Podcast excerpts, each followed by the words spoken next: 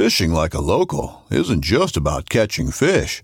It's about connecting with the environment and the people who call it home.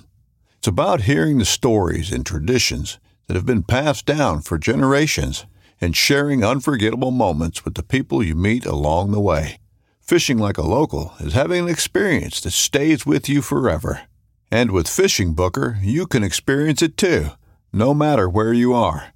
Discover your next adventure on Fishing Booker.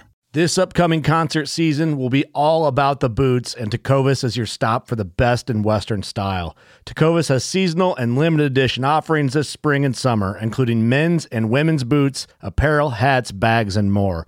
All Tecovas boots are made by hand in a time honored tradition with timeless styles that are always on trend. And Tecovas has first wear comfort with little to no break in period. It's hard to find this level of comfort paired with this level of style.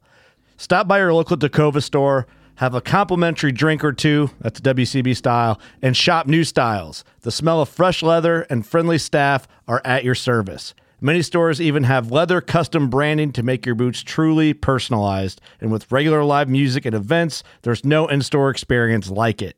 If you can't make it into a store, just visit tecovas.com. That's T E C O V A S.com. They offer free shipping on all boots, as well as free returns and exchanges, and ship right to your door. Go to tecovas.com and find your new favorite pair of boots today.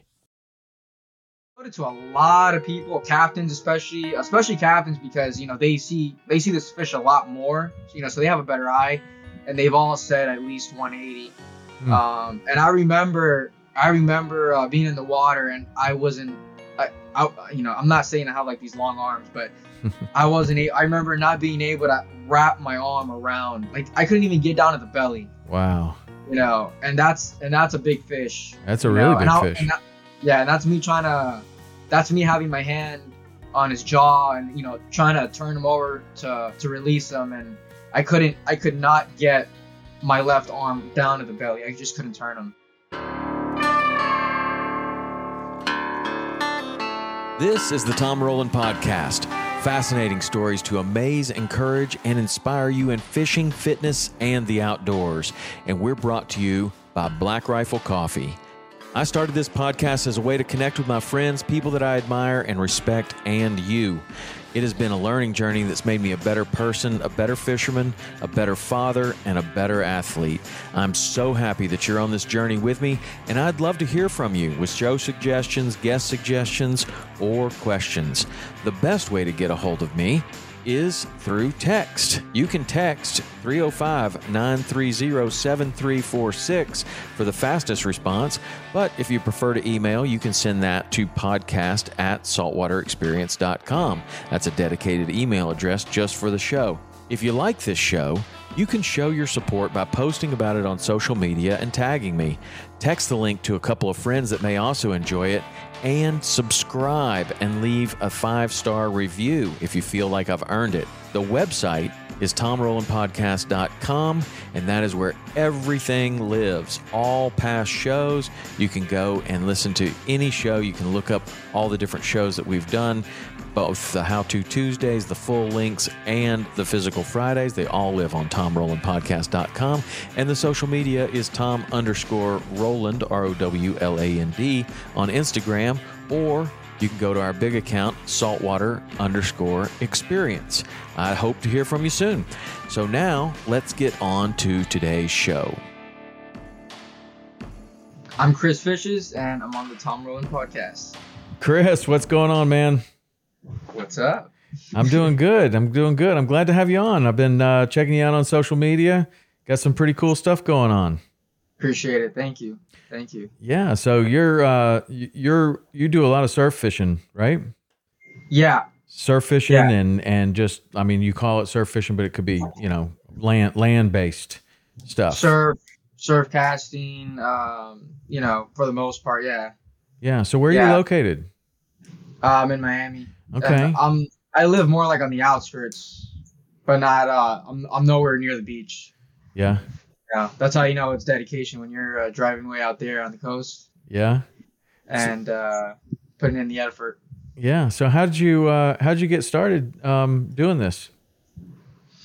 Um, Well, first I started I started doing freshwater, but uh, but the saltwater, the saltwater just watching tarpon and and you know seeing how smart they can be, it just kind of just kind of tested me. You know how how far can I go with them? You know. Where where was the first place that you encountered a tarpon? Uh, the Keys. Yeah, really? yeah, the Florida Keys. Yeah, I What- was with my dad, uh, six years old, and uh, there's bridge, you know, just on the bridge, and uh, I was like, "Wow, this is a pretty big fish. Let me, uh, let me see what I can. How, how am I gonna figure this out? You know." And now, at you know, 16 years old, is when I really started dedicating myself to uh, to tarpon and and and uh, you know surf casting. You know, just as it is, it just woke me up, and I was like, "This is I want to I want to I want to master this. I want to get it as good as possible, and you know, I want to I want to be able to land a big fish from land." Yeah, yeah, man. Um, that's a very challenging. It's a very challenging thing to do. Um, extremely challenging, really. Um, what was it with the first uh, encounter you had with a tarpon when you were with your dad?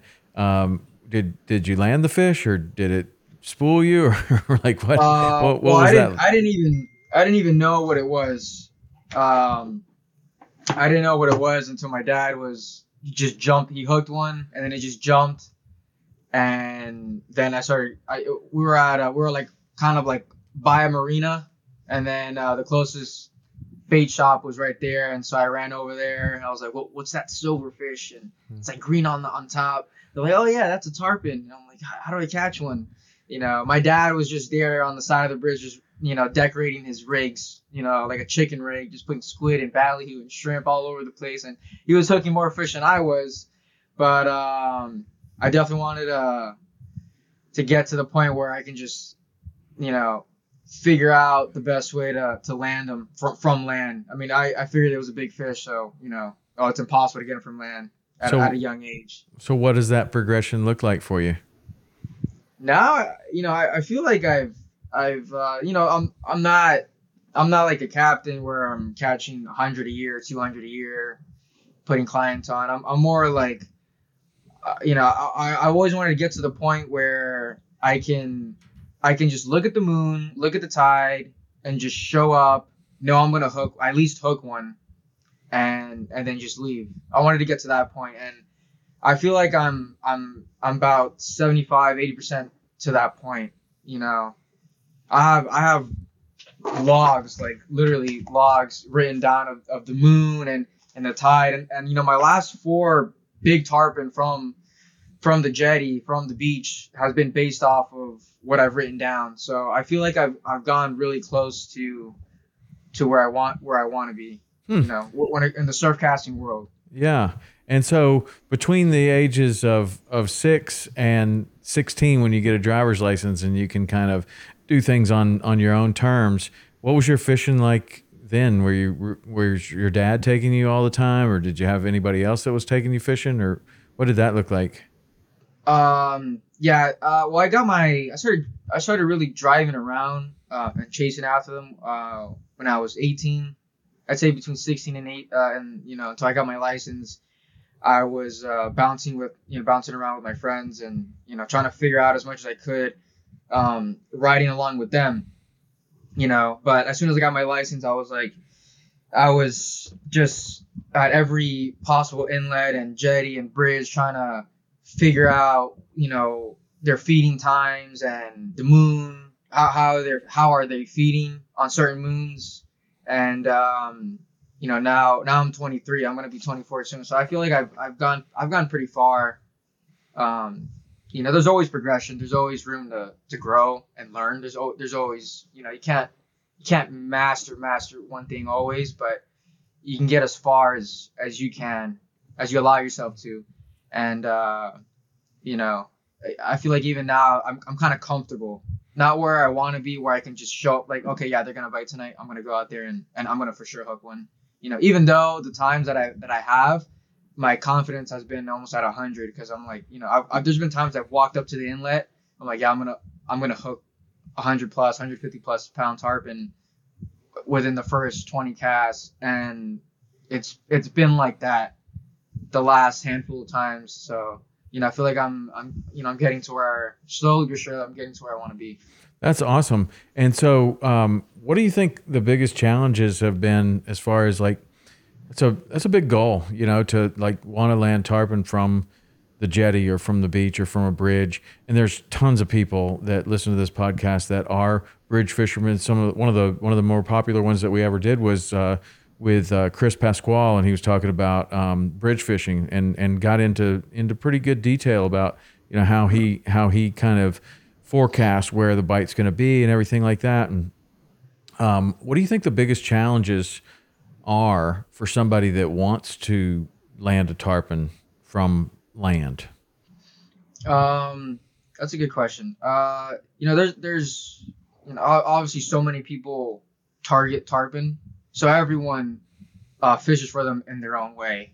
Um, you know, and they and they they're strong about their opinion and and the way they target them. So I'd have to say my my personal view, uh, targeting them is uh, you know definitely having patience for the fish. You know, um, it is a fish that you, you want to release safely, so you don't want to you don't want to have you know you, you don't want to be too excessive with your gear and how you're landing them. Um, you know, ha- having having your your preference of gear is, is important. I, I use like extremely light tackle, um, just so I can control the fish more. What when you're talking about bridge fishing and jetty fishing for tarpon, what what would you consider extremely light tackle? Like what's your what's your rig that you your go to rig? Uh, well, so uh, so getting to that, I, I actually stopped bridge fishing because I was just breaking so much of my tackle, hmm and and I'm not gonna I'm gonna be honest with you, you know, I feel like I was harming a lot a lot more of the fish, um, and myself. In to be in, with you. in what way? Like landing them or hooking them and leaving Landing tackle them, in them or what? Yeah, yeah, la- landing them for sure. Um, stressing out the fish a lot more. It was just jumping w- more than than than the fish had to, um, and it was happening a lot. And, and this was me at a young age trying to figure it out, you know. Um, so I, I stopped that. I stopped doing that years ago, you know, until I realized that jetty fishing is is so much. It's just it's a lot safer for you and the fish. You're not beating yourself up. Mhm. Uh, you have plenty of time to fight the fish. You know, you, you can plan yourself. Um, you know, where are you gonna land the fish? How are you gonna land it? You know, you have plenty of room and time. You know, depending on where you're fishing, obviously. But uh, getting to the tackle, yeah, I use I use really light tackle because um, because I feel like having control of the fish is uh, gives you a bigger advantage than having power over the fish, if that makes any sense. So in other words, having a broomstick of a rod and just a giant reel doesn't always mean that you're gonna land the fish. You know, Mhm. what if you have too much strength and too much power with the fish, and you're like, yeah, you're horsing the fish. You know, you're putting too much pressure on the hook. You know that you don't even know. You don't know how much pressure you're putting on the hook yourself. Right. A lot of times the hook is the weak link. I mean, that's it, Yeah. when you're really trying to put pressure on a on a fish and you're using heavy line and heavy leader. Usually, it's the hook that that gives way, in my experience. But uh, Right. but but you know, fishing from land is a very very different deal than than fishing from a boat. I mean, there there are a lot of advantages to the boat, and that's why I'm very interested in like what what tackle you're using. Um, when you're land fishing. So what what rod do you like to use when you're talking about ultralight tackle for for this type of fishing? I'm not sure that that correlates to what I might consider ultralight tackle in a boat. So like what what are you using? Um, yeah, so it's um it's a St. Croix uh, Surf Legends rod. It's a Okay. 12 to 25 pound rod.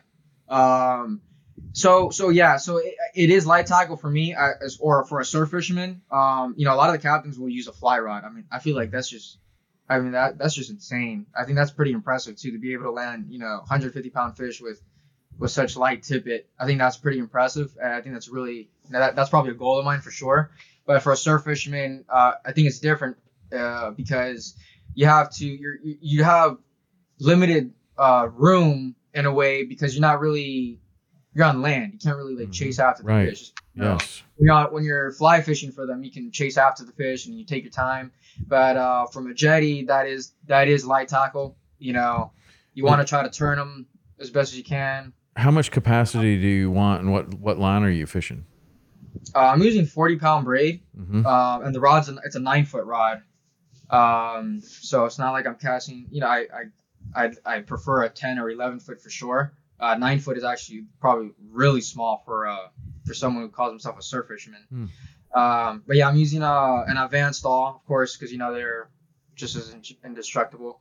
Um, you can pretty much swim with those reels. It's, they're great reels. Mhm. Um, you know, but um, but yeah, it's a, so it's a, it's it's a 150 size uh Van Staal with 40 pound braid, and it's a you know it's a nine foot rod, so it's, it's pretty it's pretty light. You hold it, it weighs almost nothing, you know. But Mhm. you just have so much control over the fish when they're jumping. You know, when when when you when you set the hook, I feel like you feel it more.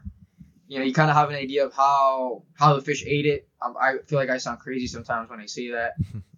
Um, but yeah, Not not really. I mean, you have a very you're fishing braid. You you got a very good connection to to the fish. And then what are you using mostly lures? yeah. Uh, actually, so I brought one of these just to show you. Oh, sweet. Yeah, I saw a bunch of those on your Instagram that that you're using Yeah. those. Um, that's a that's a. I mean, you're using mostly jigs like that. Yeah, it's a uh, it's a so this is a, an aspirin head. It's a 9.0 it's a 9.0 black nickel hook. Um and uh, you know, there's there's no jig out there that is this strong, this best of this best of quality. Um, you know, I've put I I mean, I can't explain. I'm not saying I'm the strongest guy, but I put some insane pressure on on tarpon and trying to turn them and uh, I've never had one of these hooks fail on me. You know, this is actually like a cobia jig too. Mm-hmm. You know, it's a pretty jig. You know, could You know, it's there's nothing. I can't say anything bad about this jig. I've So- never had an issue with it. How do you like to fish those jigs um, from from the jetty? Like fast or Uh, slow, or on the bottom, or how are you doing it? Because tarpon eat everywhere, you know. Yep, yep, yep. So, so that's a good question. So, I try to use all the water. I try to fluctuate with all the, you know, use go down the water column, um, sweep the top, sweep the middle, definitely sweep the bottom. My my biggest one was close to 200, and he ate bottom. Really, you caught Yeah, your biggest fish is close to 200 pounds from land yeah, on a jig. yeah, yeah. I remember. That's impressive, uh, man. That's really impressive. Yeah, I I've showed it to a lot. Obviously, I can't weigh the fish. Um, right. uh, you know, obviously not. But I showed it to a lot of people, captains especially, especially captains because you know they see they see this fish a lot more. You know, so they have a better eye, and they've all said at least 180. Hmm. Um, and I remember I remember uh, being in the water and I wasn't. I, I you know I'm not saying I have like these long arms, but I wasn't. I remember not being able to wrap my arm around. Like I couldn't even get down to the belly Wow. you know, and that's and that's a big fish. That's a really know, big I'll- fish. and that- yeah, and that's me trying to, that's me having my hand on his jaw and you know trying to turn him over to to release him, and I couldn't, I could not get my left arm down to the belly. I just couldn't turn them. So that you know, Do you fish? point, um, you fish primarily jigs. Are there other lures that you like, or or almost always jigs? Yeah, you know, um, we, I, I like using swim baits, uh, line through swim baits, um, particularly because, uh, you land more fish. You know, with the the bait sliding up the line, Mhm. the fish doesn't have the advantage to spit it out. And when you do that, are you using a treble hook or a, or a J hook on the back? Uh, J hook, okay. J hook for sure. Yeah, Yeah. treble hooks. I've had bad luck with them, straighten them out a lot. Right. You know, and um and and I you know I, I don't really worry too much about the the fish swallowing it because most of the time you, you have such a. I mean I'm not saying I have like the fastest reaction but you know once once you just feel that once they hit it you, you just just immediate you know so you, they don't get the chance to swallow they never swallowed any one of these and this is if you really think about it it's just a jig head Mm-hmm. so, and I've never had one swallow one. So, you know, but with a swim bait for sure, I've had, you know, I've had, I've landed more on jig. I gotta be honest, I've landed more on jig. Uh, probably landed maybe two over a hundred on a swim bait, Wow. but uh, most of them I've been on on jigs.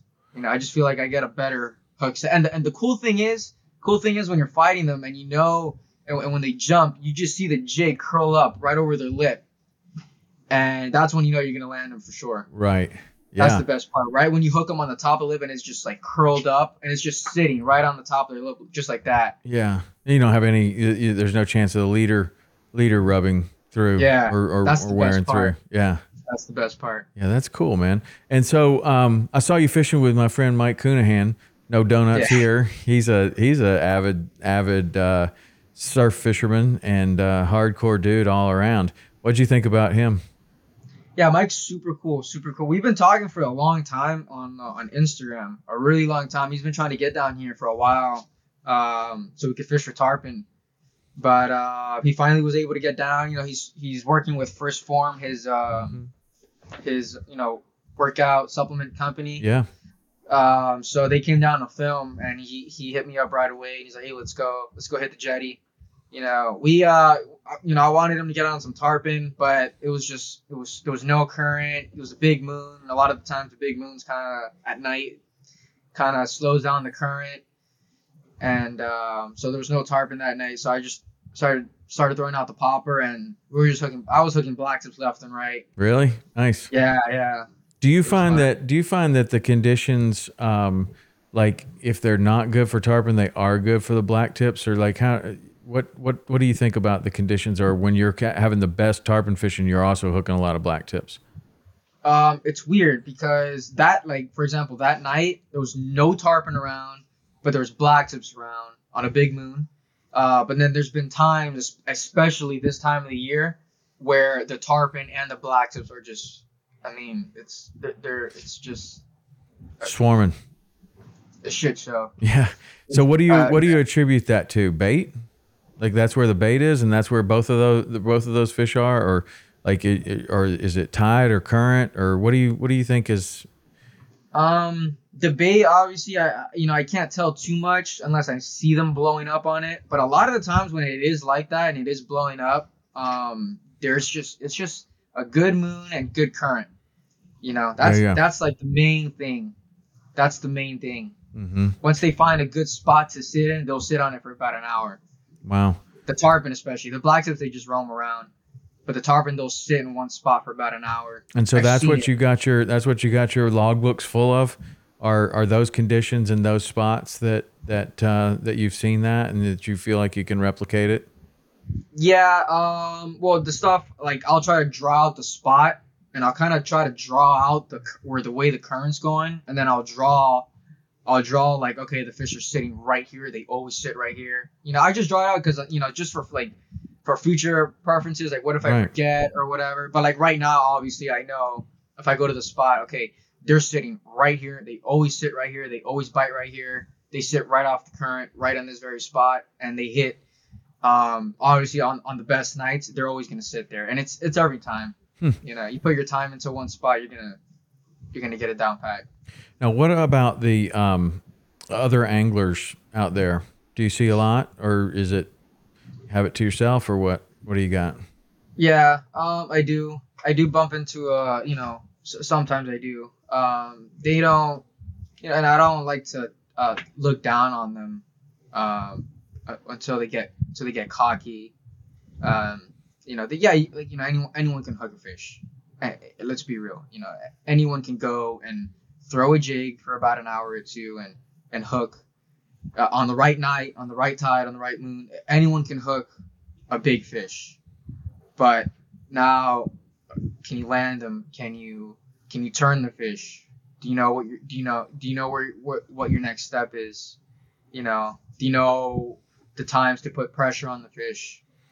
You know, are Uh, you are you thinking ahead? Out of all those things, what do you think was the hardest thing for you to kind of get figured out Timing. on finding them, on finding the fish, or on on what what kind of time? Oh, fi- fighting the fish. Fighting the fish. Okay. Yeah, yeah. Uh, fi- um, finding the fish. Uh, that took a lot of time. I'd say you know definitely uh, that took a couple years too. But uh, if it came down to fighting the fish, uh, timing was is, is a is a huge factor. Um, and that's with a lot of the that's with a lot of the jetties too. Mm-hmm. You know, there's a lot of jetties on the East Coast where you have to, if you want to beach them, you have to turn them. You know, and that and timing is such a, a huge factor in that because you can't just sit in the middle of the, uh, the jetty, horse them in, and then decide you want to walk them, you know, a hundred, uh, you know, 80 yards to the beach, Mhm. you know, or around the around the rocks, around the jig. You can't do that. You're gonna you're gonna kill the fish. Um, so timing has a lot to do with it, you know. So the way I do it is, you know, just pretty much slowly walk them. The fish is still 100 yards out, 80 yards out. Okay, let me get closer, turn him. Even though he's 80 yards out, you can still turn him. Um, you're pretty much walking walking the fish until you get to the point where you want to beach him, Mhm. and uh, and then the fish is fine. You know, Yeah. and that's a lot of people that a lot. There's a lot of things. You know, a lot of the times that people don't get that.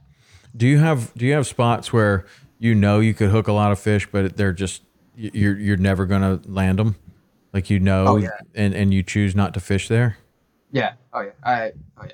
Yeah. A lot of spots. Do you think a lot of anglers are thinking that far ahead, or do you think they get out there and hook them and have to learn the hard way? This is I'm never gonna land Yeah. this fish. Yeah, you know that that um you know it's funny that you asked that because I've re- I've realized that recently too. Because when I was young, that was you know at, at, at 16 years old, 17 years old, um, I was hooking tarpon left and right. Like I mean, I I, I could have hooked 50 fish in one night, and and jumped 50 fish and maybe land one or two, you know, and it was just so hard for me. And it and then until I learned and now now it's like okay now I can still go to those spots and hook 50 fish but uh, I'm I'm gonna end up hurting the fish and I'm gonna hurt myself and I'm and I'm not I, I don't care you know I, I don't want to get I don't I don't need to get to that point. I don't Mhm. need to do that again. I'm not I'm not desperate. Right. I don't I don't have to do that. And a lot of a lot of the kids now that are just getting into fishing they've only been fishing for, for eight months to a year or a year and a half. They're they're doing they're doing that but they're not a lot of them are not thinking that far ahead. Where it's like why don't you just put in the time and figure it out and get to the point where you don't need to go to the spot where there's a million fish you know? And i i, I wanted to get to that point. Uh, well, I, I got to that point quick and i realized i realized i don't need i don't need to do that. You know i just i just need to figure it out and i can go whenever i want and uh and i have to stress myself out or stress out the fish. So Hmm. that that's that needs that needs to be more talked about too. Yeah, I, I mean that was like old school, super old school trout fishing. I remember, um, you know, that's what that's what a lot of the anglers would would tell you. They're like, look, it's not about you know finding the fish or or hooking the fish. It's about where you're going to land the fish because you'd have rapids down below you or something like that, and then you hook a trout and it shoots down the rapids and you know, it break you off or it takes your whole fly line out or whatever. And so that's what it was always like, you know, you're only going to fish for a fish where you know you can land them. And Yeah. and if, if that's important to you, I mean, I guess, you know, how, how often are they are they throwing the hook on that on that jig like that? Do you do you get a lot of them that just jump off like I mean, we certainly do in the boat, you know, no matter Yeah. what what we're using. So you you are and and we could actually like on a worm hatch or something like that. You can you can um, you know fish barbless and you can fish with with dull hooks and you can do stuff like that to where you know you're going to hook a lot of fish. You're going to jump them and you don't have to land them. Like they're just going to get off. I mean, do you do that when you're in this, some of these spots where you know you're going to you know it's possible to hook a lot of fish, so you you adjust your tackle to where you are not going to land very many or or you try not to Uh, land any. No, you know, uh, I try not to. Um, I, I, I, you know, the way the way I fish, and you know, I get uh, I get made fun of a lot too because I uh, I'm so simple and I'm so lazy. I I'm I'm more of like I just want to hook one fish and I just want to land one fish and I want to go home. You know, I'm more like that. That's you know. simple and lazy. Yeah. And what time Yeah. of the, what time of the night are you normally doing this simple lazy fishing? Um. Well, it all depends. I I, I obviously, it, you know, the right tide could start at eight thirty, or the right tide could start at one, two in the morning. Right, You know. right. But, so you'll go you gotta- whenever. Yeah, yeah, but you, you know you, that's something you just have to you have to figure it out. You know, you, you have to put in the time. There's times I've I've slept out. I've I've literally slept next to a trash can once, just waiting for the tide to change. Mhm. I I swore in my gut that that it was it was perfect weather, perfect moon, perfect tide. Like the fish have to be here. They're gonna be here. I'm gonna wait. I'm gonna I'm gonna wait for the next tide, and I'll you know I'll sleep it off for three four hours. You know, just waiting and and you know just casting, just casting, casting, casting. You know? And then there, there's times that I'll do that and uh, I don't get hit. You Yeah. know, but Do you have any? Uh, do you have any success in the in the daytime on these on these same spots? Uh, I've never. I have. I have fished them a couple times uh, in the daytime. No luck. I feel like I don't. I don't put the same effort in the daytime as I do as night uh, in the nighttime. Does that fit your uh, your personality? Are you a night? Are you a night person? Or- yeah, definitely. Are you? Definitely. yeah, I want. I want to start. Um, you know, obviously I caught, I caught the black tip the other day with uh, not too long ago with uh with Mike.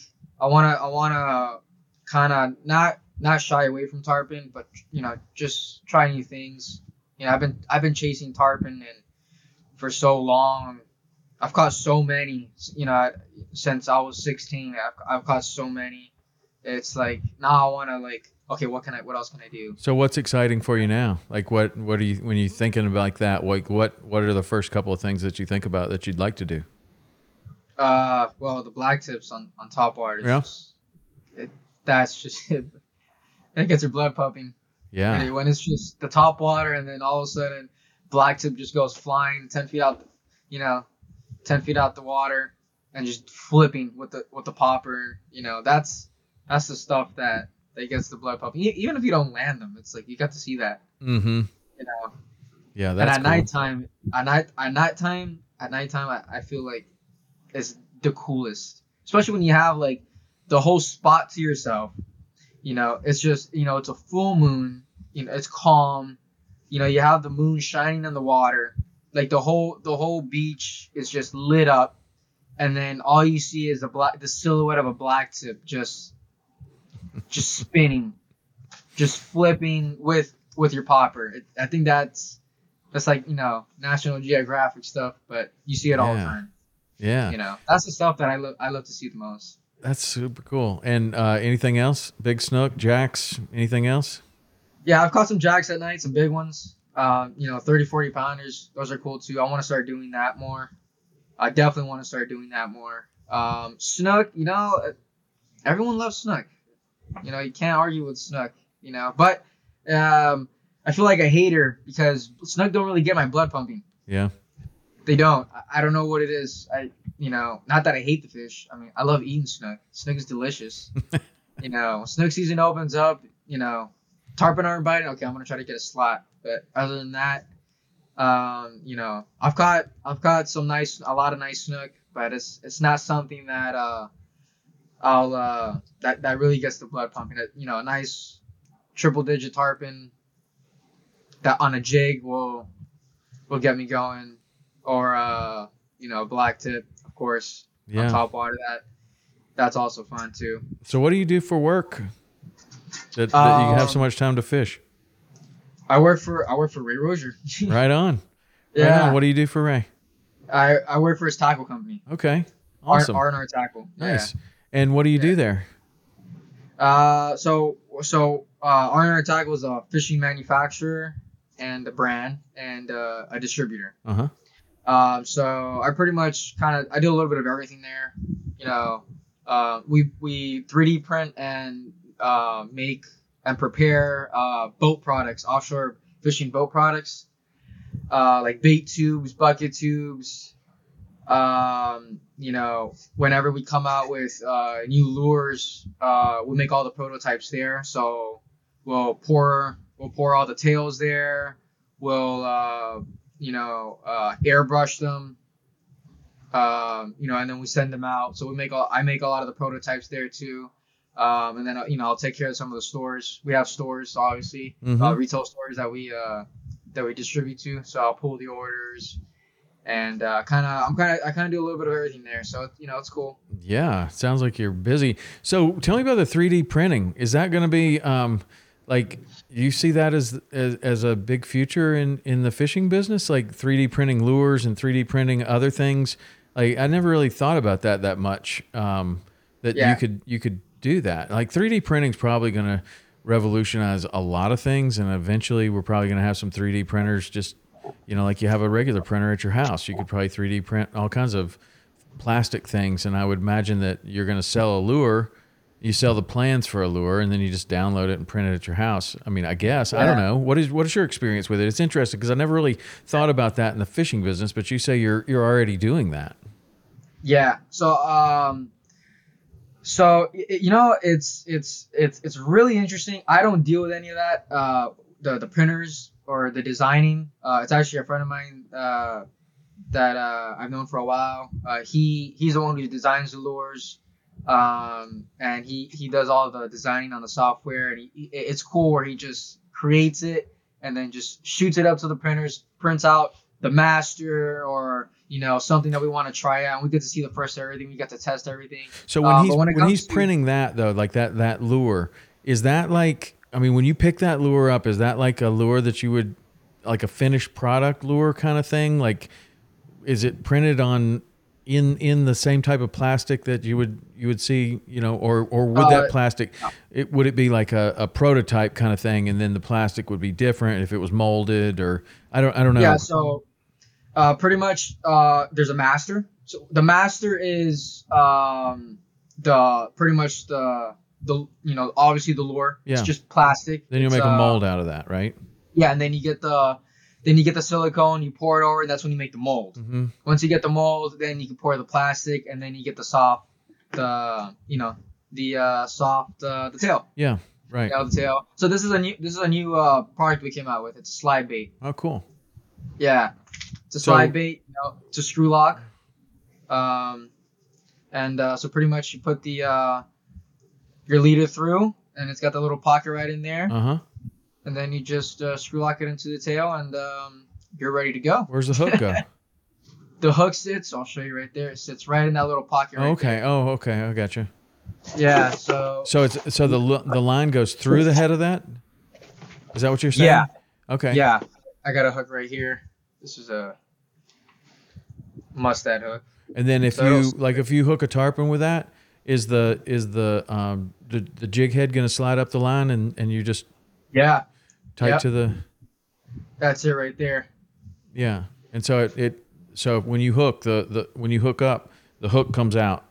The hook comes out, so it'll obviously it'll it'll just slide right out. Also, Yeah. while you're fighting the fish, the the the weight Mm-hmm. the weight the lure will just slide up, and um you're you have all the control. It's just the hook. You Tarpon think you think that uh, um the the hook or the the the bite to land ratio goes goes up significantly like that? the, the land ratio it, it I, i'm gonna be 100% honest with you uh, besides me slacking off and not paying attention i uh, i never lost a fish on a slide bait i've never lost a fish i highly recommend a slide bait you land more fish you know the fish doesn't have the advantage um of of spitting it out because the weight it, it, it distributes up the line Right. you Have know, you tried a circle hook with that?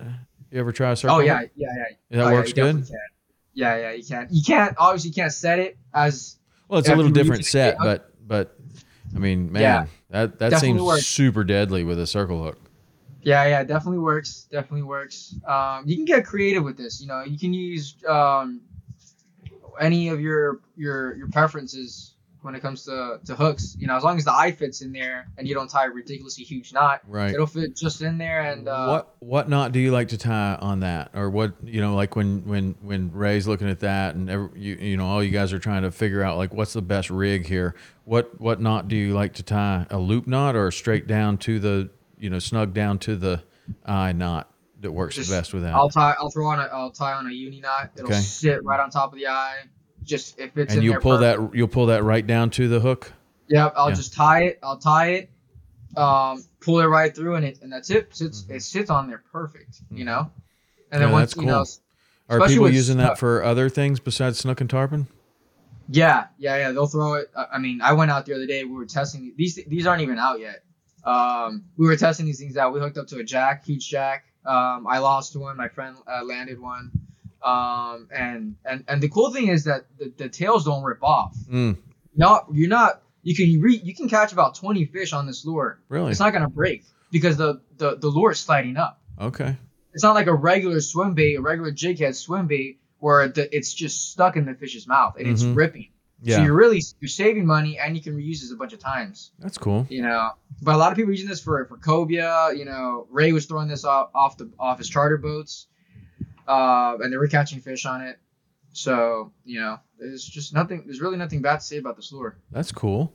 And and that starts from the 3D printer. Like, like you saw that whole thing kind of Yeah. Developed from from a 3D printer. That's pretty cool. Yeah, yeah, and it's so it's so cool, and, and and it's not just the lures. It's also you know a lot of the boat products, um, any boat products, and yeah, and kind of back to what you were saying. We got we kind of got off topic. Like 3D printing is gonna be a uh, it's gonna be big. It's gonna get bigger, uh, especially in the fishing industry.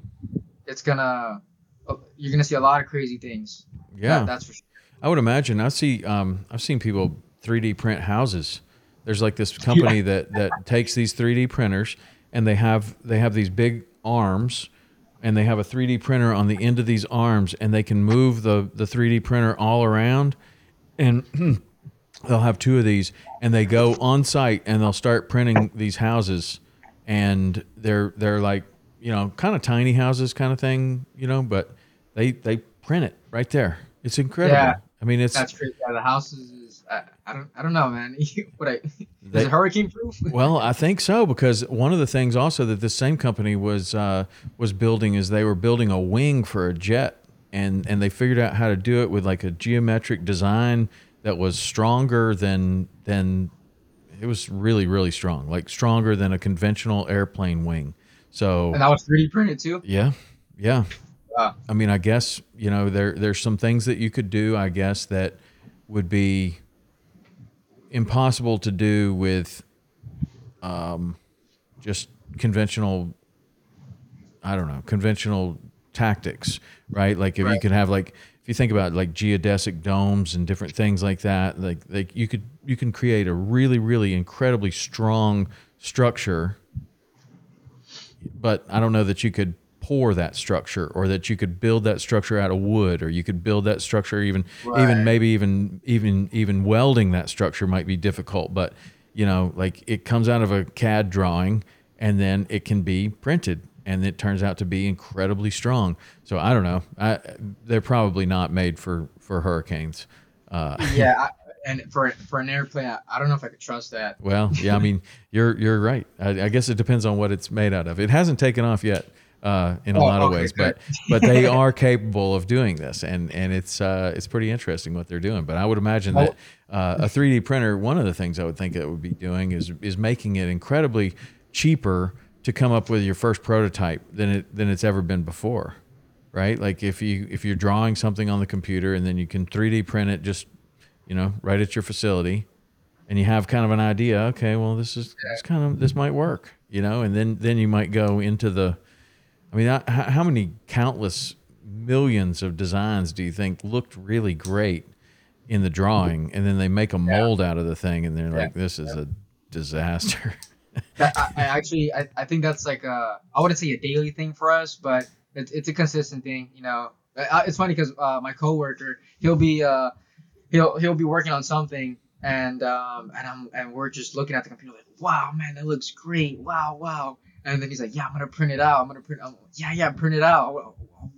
And we'll stay, we'll stay late sometimes, or we'll come in early the next day just to see the the finished product, and we'll look at it, and it's just like, yeah, we didn't, that didn't come out like we thought it would. You know. yeah but you didn't invest a tremendous amount of money or a tremendous amount of time into it so it Yeah. so it opens you up to more experimentation and and Yeah. that's where the innovation comes from you know because if, if if it's so expensive and so time consuming to try to innovate then you won't you won't innovate but if you can Yeah. Yeah. if you can make it to where it's like eh, maybe it costs a hundred bucks to do that that's not Yeah. that's not like a hundred thousand you know and if it if it's costing that much to do things then you're not going to do things very often Yeah, it's definitely cheap. It's definitely cheap when it comes to uh, trying to make prototypes, uh, and that's that's that's a good factor. And you know, when having so many, you know, we have we have quite a few uh, 3D printers, so you know that that's a big factor. But um, yeah, you, I mean, you know, you get better and better at it every time. nice so do you think the direction of of that business right now is more towards the lures or the boat products or what what where's the vision for for for ray's company right now Um, I'd say both for sure. Both for sure, 100. percent Yeah, you know the the, the lures um, and um, and the bow products. You know we, we wanna we wanna make the best the best quality um, and efficient uh, products for you know for fishermen. Gotcha. You know offshore and inshore. Nice. So what about what about you for your for this upcoming season? You know, now as you're you're you're kind of there's a lot of tarpon around. Um, so what what do you have any kind of goals for this this uh, spring? This uh, going into the summer, like anything that you want to do that you haven't done yet? You said you wanted to spend a little more time on the sharks. Do you have any kind of uh, goals or, or or anything that you're working towards there? Yeah, I definitely have been working more towards uh, you know the sharks for sure. Um, I definitely want to get into uh, trying to catch a big a big tiger or hammer from uh, from shore, Mm-hmm. uh, from the beach. Um, you know, the tarpon tarpon is like once it hits February, you know, first week of February, I'm already itching for a tarpon. Uh, even now, even now, I still am. Um, you know, I've been out there three times last week, maybe four times. Um, you know, it's just so it's it's been so windy. It's been so hard. You know, but you know, me trying to keep my patience. It's like they're here. You know, and then when you do hook one, it's just you don't get the good the, the, the best hook set because of the slack uh, on your line. Mm-hmm. You know, You- that's that's you- the worst. You find that's the most challenging condition, the, the the high wind and rough. You know, when you're trying to do this this type of fishing, is that is that would that be worse than like a cold front coming through? I mean, obviously, when a cold front comes through, it's often windy and, and rough, also, but you Yeah. get the temperature that drops. But um, I mean, what do you think the most challenging kind of conditions are for for for you when you're fishing uh, the jetties? Um, yeah, the, the, the toughest would I'd say uh, uh, wind wind for sure. Um, that that's a killer. That's a killer out the there. fish bite for you? But you, it's just tough and rough and dangerous. It's it's super dangerous. The fish do bite. Um, they do. That not not as much as a as a good windy night. You know, I like I like wind, not not 25, 30 mile an hour winds. hmm you know, hitting hitting from the east. That that'll that'll that, that that'll scare you for sure. I've been knocked off my feet a couple times. You know, I had a concussion before the year ended. Dang. Um, yeah, I landed. I I landed 100. Uh, probably say maybe 120. You know, if I'm if I'm guessing. Um, and uh, I was turning him over to release him, and uh, wave came and uh, hit my head on the rock. Oh, next day I man. could, bar- yeah, next day I could barely remember anything. Um, uh, you know, so it's those, it, you know, th- those those are wake up calls for sure. Yeah. You know, And so those are the toughest conditions. What would you consider the best conditions? Paint me a picture of the of the most perfect conditions that you could that would just get you so excited about going out there. Um. So yeah. So you know, obviously everyone has their their pe- their preference. Uh, my preference and my my personal experience, I'd say a small moon, um, 13 mile an hour winds, blowing at least east, northeast, like a northeast wind. That that's a solid wind, Hmm. and um, and on a on a incoming tide for sure. Interesting. Yes, you know, I'll you know outgoing tides. You know, I, I was I was telling uh, my friend the other day that if the outgoing was was really slow, um, then the incoming is gonna be is gonna be slow and uh, it's not gonna be good. So if you have a strong outgoing, you're gonna have a good income. As far as the a- bite goes, or as far as the current goes. no, the, the both, Okay. both, both for All right. sure, All right. both, current, current, and and the bite, Okay. um, because you'll have an idea where the fish is gonna sit. Okay. And usually when you have when usually when both tides are strong, um, the fish are just gonna stay in one spot. So that means the fish is staying in one spot for 12 hours. Right. Does that make sense? Yes. So if it's a strong outgoing, the fish sits on that one spot. It's gonna switch. Tide's gonna switch. They're gonna sit on that one spot, whether it's 10 feet forward, left, straight, back. You know, they're gonna Mhm. still sit in that same spot. Yeah. I've seen it. I've seen it happen firsthand. So And then when you You have a weak current, they just tend to go wherever. You don't know where they're going. yeah, Right. those those are are a little frustrating because you're you're you're really you're you're you're really like blind casting. You know, Mhm. at least if it's a strong current, you have an idea of where where they're sitting. Right. So do you ever fish out of a boat? Uh, no. No, because think because you don't want to or don't have the opportunity to or what? Um, I'd say it's more I don't have the opportunity to. Right. Um, and it's not not so much that I don't want to. Um, you know, I, I, I test myself more. I challenge myself more when it's uh, surf casting. Yeah. You know, that's that's more of a challenge for me.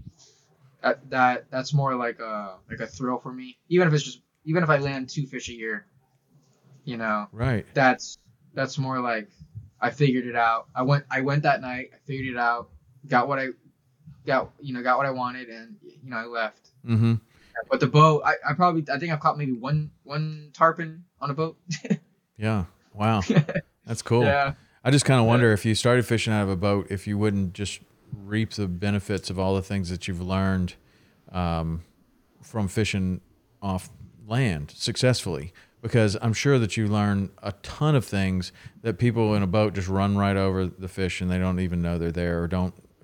I don't know. Maybe it's too close to the too close to the boat ramp, you know, and, and, and you put the boat in and you take off, you know, and a lot of people do that. A lot of people just Yeah. take off and they run over all of the, you know, some of the best fishing there is within 30 seconds of the boat ramp, right? Or 30 seconds from the marina or, or five minutes from one mile from the marina. But you're to, you know, you feel like you get in the boat, you're to take off, you're to go 20 miles and uh, you're to go someplace where nobody else has been. And uh, I just wonder um if you started fishing out of a boat, I bet you would be pretty pleasantly surprised about how some of that knowledge would would transfer over to to fishing, you know, from what you've learned into the boat. But not all of it, you know, because the boat's the same way. You got to figure every, you got to figure it all out. You know, you run Yeah, yeah. 20 miles to a place that nobody ever fishes. It seems like, man, if I could just get over there, the fishing would be so easy. Well, maybe you got to know where to put the boat. You got to know what- how to how to uh, approach the spot. You got to know all these different things. It's just, I mean, it's it's just the same, and it takes just as much time to figure out. I think as what you've been able to do, but just a different approach. You know, it's just just different approach. But I think that uh, you know a lot of boat fishermen and captains would would be surprised at at your knowledge, and then you might be surprised at what they know and what they also are are doing daily. You know, and I don't think. I I, mean, that's what's that. what. that uh the, the boat I didn't mean to cut you off that that uh that the boat because uh, a lot of the spots that I'm fishing they uh they I think it's funny because yeah you know surf casting it's like it's it's you're you're trying to figure it out just as much as someone on a boat Sure. but a lot of the times the boat like they're they're fishing right off the jetty Hmm. i mean that's happening a lot like lately i've noticed that you know i went i went i went um i had one of the jetties uh i'd say about a week and a half ago with a buddy of mine and we found them i mean we straight up found them i think maybe us uh screaming might have t- uh alarmed some of the boat people but um I I definitely I definitely have to say that it uh I feel like sometimes they're learning from us. Sure. Yeah. Yeah. Because they're coming straight up. This is happening a lot. They come a lot of these captains and you know not not to talk down on them, but a lot of them are just coming straight off. I mean casting distance. Huh. You know. And Casting so are distance- they, uh, in your opinion, they're right on top of the fish? Oh yeah, a lot. I mean, this is happening a lot. Huh. Like like a lot. They're they're they're like, oh yeah, you know, um, jump on the boat with us. We know where to go, and yeah, it's like they're they're yeah, maybe it is it, it is efficient because you're you're bouncing from spot to spot faster, but a lot of times they're going they're they're running straight to the jetty. Huh. They're- running straight to the jetty Yeah. you know, and there'll be three, four boats right on the jetty, and they're cat, they're in casting distance of where we're at, you know. What do you think that uh, etiquette should be there, in your opinion? Like as a surf fisherman, what do you think that uh, the etiquette should be as a as a boat person? You're you're you're pu- pulling in there with your boat. You see somebody fishing on the jetty.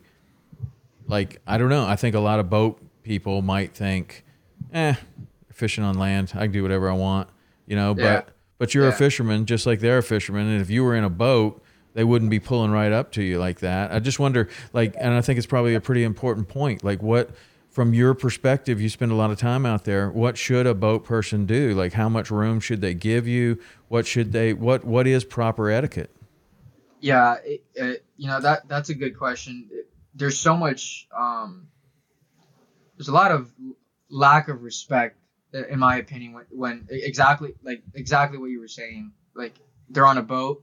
Oh yeah, we, we could do whatever we want. Like there's there that's that's a problem.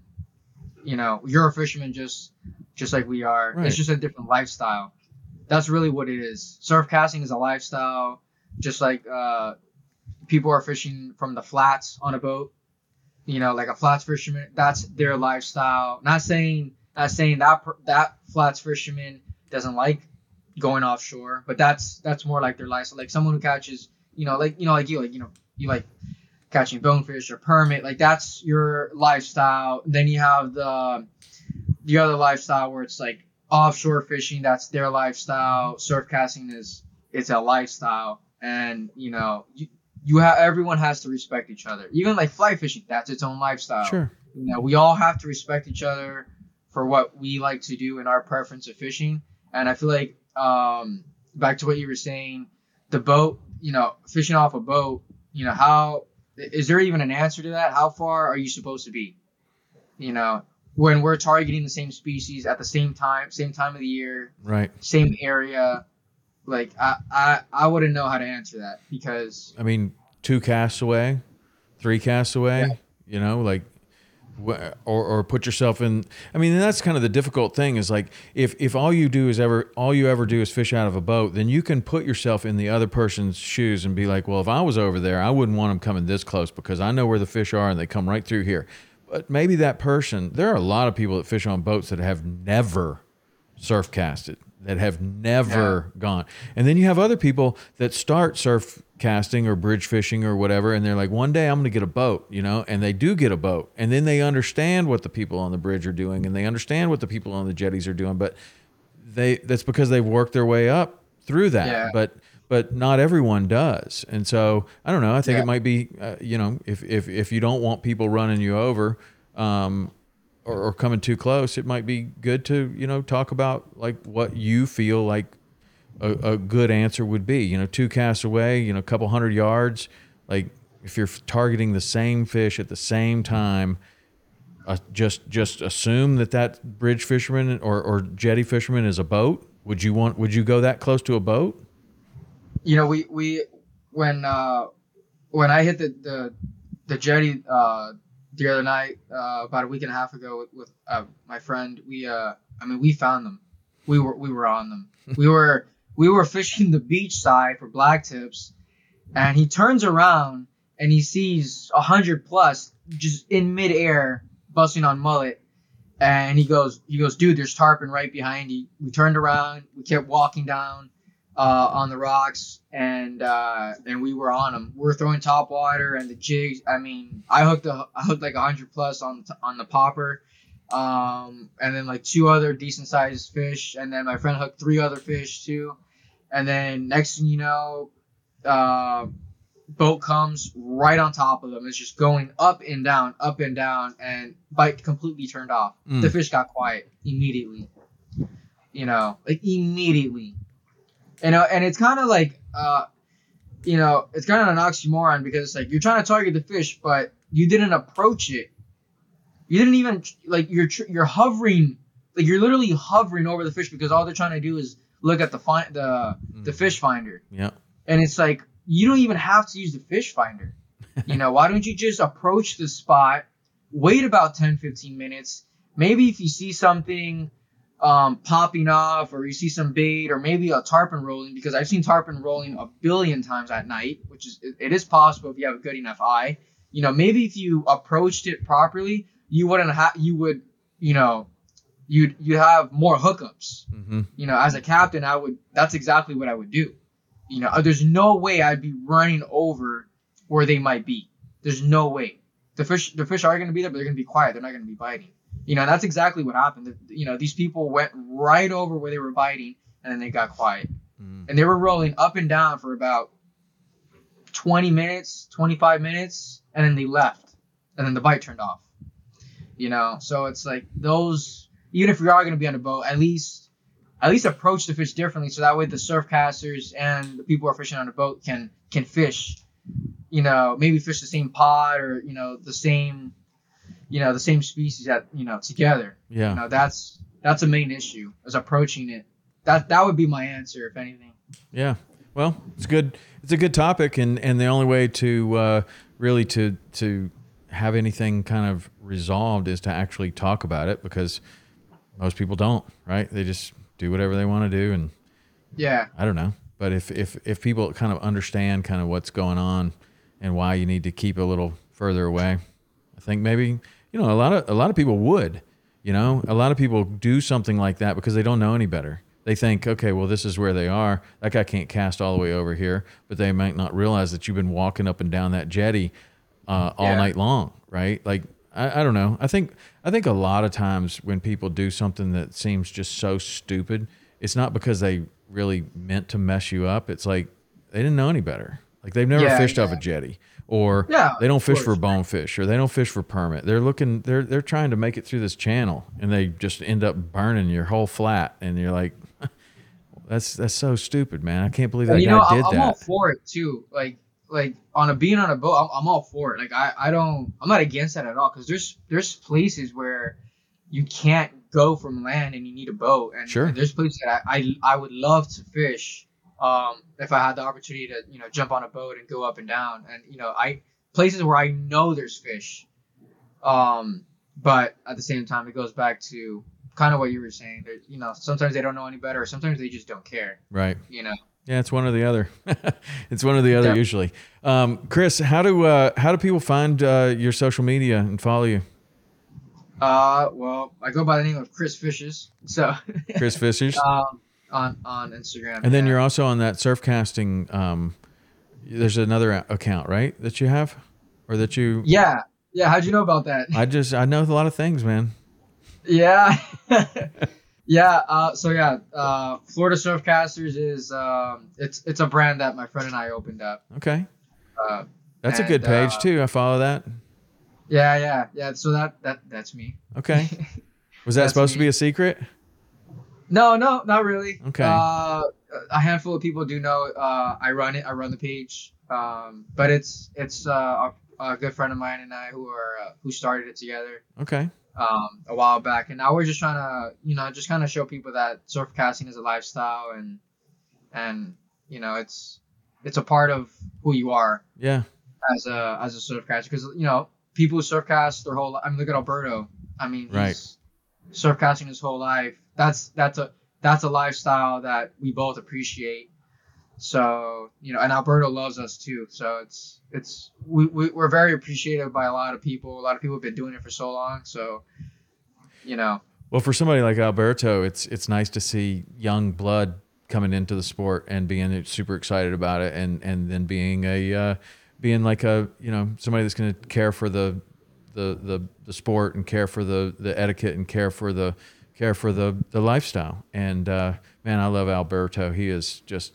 I had him on this podcast early, early, like probably one of my first 50 podcasts, first 30 podcasts, probably. He came on and and uh, he just told some amazing stories and he's just he's just so passionate and so so uh, so he's just such a cool guy man i just really like him he's he's a really good guy um, if I got if I have crazy stories, I, I can't imagine Alberto.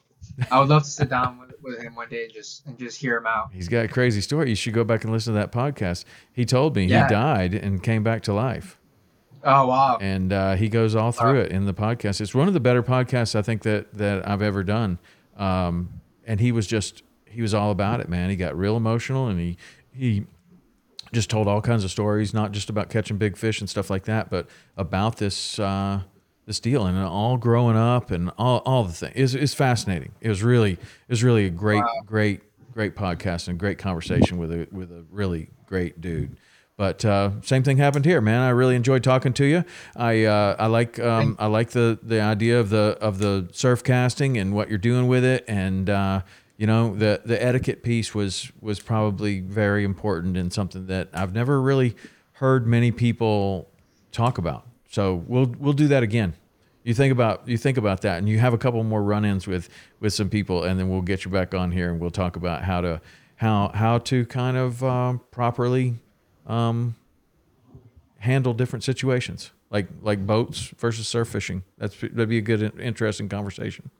Yeah, yeah, definitely, definitely. Yeah, I, I really appreciate you having me on here. Yeah, Um, man. You know, I, I don't, you know, I'm gonna be honest. I, I don't, I don't really watch. Uh, and, and, and my friend makes fun of me a lot because I don't watch fishing at all. I don't as, as much as I should. Um, I don't. Uh, but uh, you, you know, you having your show, it, it's cool to uh, to uh, talk to someone who, who's out there every day and you know doing what they love. So Yeah. that's what we're all chasing after here. Yeah, that's right, man. Well, thanks, man. I appreciate it, Chris. Appreciate it, Tom. All right, man. Thanks, Chris. See ya.